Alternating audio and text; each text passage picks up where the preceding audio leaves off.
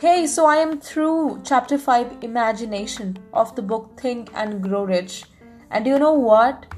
It's really good. I mean, Napoleon Hill has excellently explained imagination. He says it's the workshop of the mind, it's the fifth step towards being rich. It's literally the workshop where all the plans are created, all our desires are given shape, form, and action. Also, uh, he has explained about two types of imagination. First is synthetic, which works on old concepts, ideas, and then comes up with new combinations. And then there is creative imagination, where one can connect to infinite intelligence. So I think a lot of interesting stuff in here.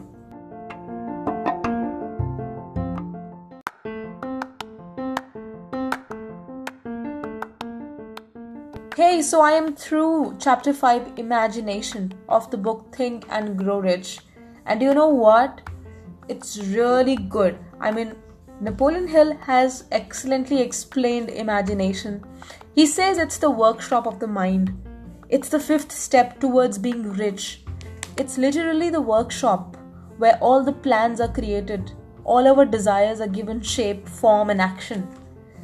Also, uh, he has explained about two types of imagination. First is synthetic, which works on old concepts, ideas, and then comes up with new combinations.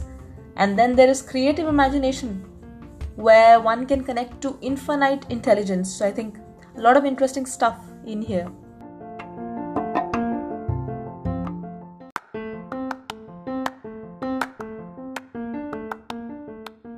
Hey, so I am through chapter 5 Imagination of the book Think and Grow Rich. And you know what? It's really good. I mean, Napoleon Hill has excellently explained imagination.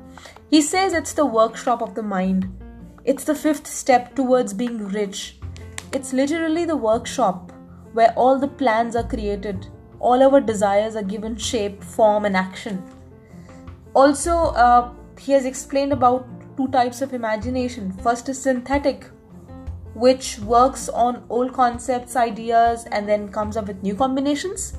And then there is creative imagination, where one can connect to infinite intelligence. So I think a lot of interesting stuff in here.